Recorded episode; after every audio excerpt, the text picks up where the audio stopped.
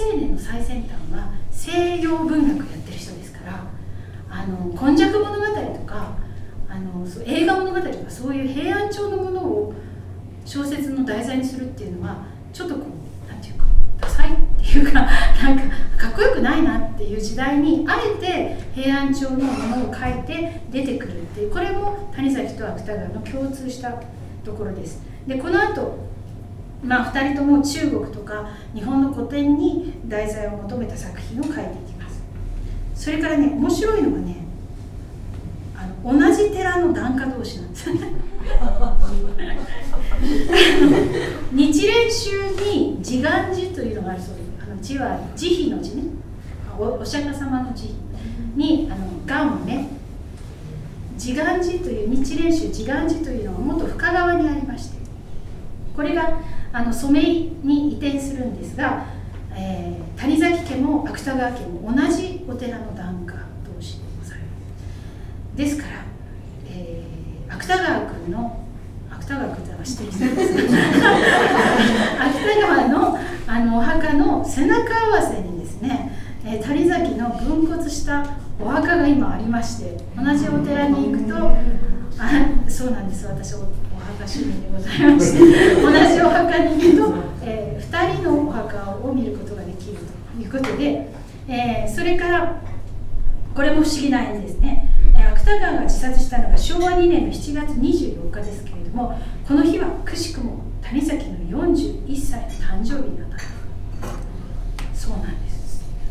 でもう一つ今までのことは谷あ谷崎が芥川と私というエッセイの中でこんなに2人は似てるっていうか縁があるんだっていうのをずっと列挙してるところにこう出てくるんですけど最後に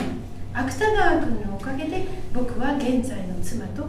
出会うことができたって書いてあるんですね。それはあのえマツコ夫人という有名なあの谷崎のミューズと言われている彼女に出会ったのはえ昭和2年でその時にの最後に谷崎と芥川が会った時。谷崎と芥川って結構よく会ってるんですよ。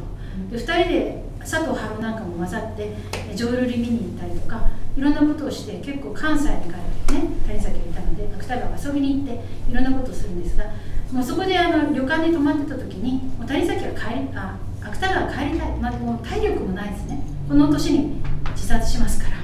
もうなんかこうあまりもう好奇心もないからっていうところにあの旅館のおかみさんが「いや実はあのお二人に会いたいなにわなにわというかねそのあの船場のね奥様がいらっしゃるんですけど」って言ったらあの芥川は「全然興味ないから帰ります」って言うんだけど 谷崎は「え奥様? 」って言ってそそれでも一旦は芥川を送るためにタクシーに2人で乗って駅まで行くんだけど諦めきれないんですよ。谷崎って結構しつこい。でタクシーの中で口説き落としまして芥川結局戻ってきた。でそこで待っていたら待っていたらしかも23時間も待たすんですその奥様が。でそのマツコさんという方がやってきてまあ先生方ってすごい女才ない人で座座持ちのいい人なんです。ただそれは23とか4とかすごい若い。で実はマツコさんは芥川のですねその人がで結局そのなんかその後みんなでダンスホールに行って芥川はもう全然ダンスとかできないから壁の花っていうんですか？こう壁にこう張り付いてる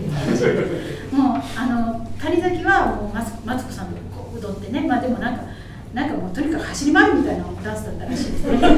運動音痴です。でそのその縁があの芥川君がいたから僕僕はあの今の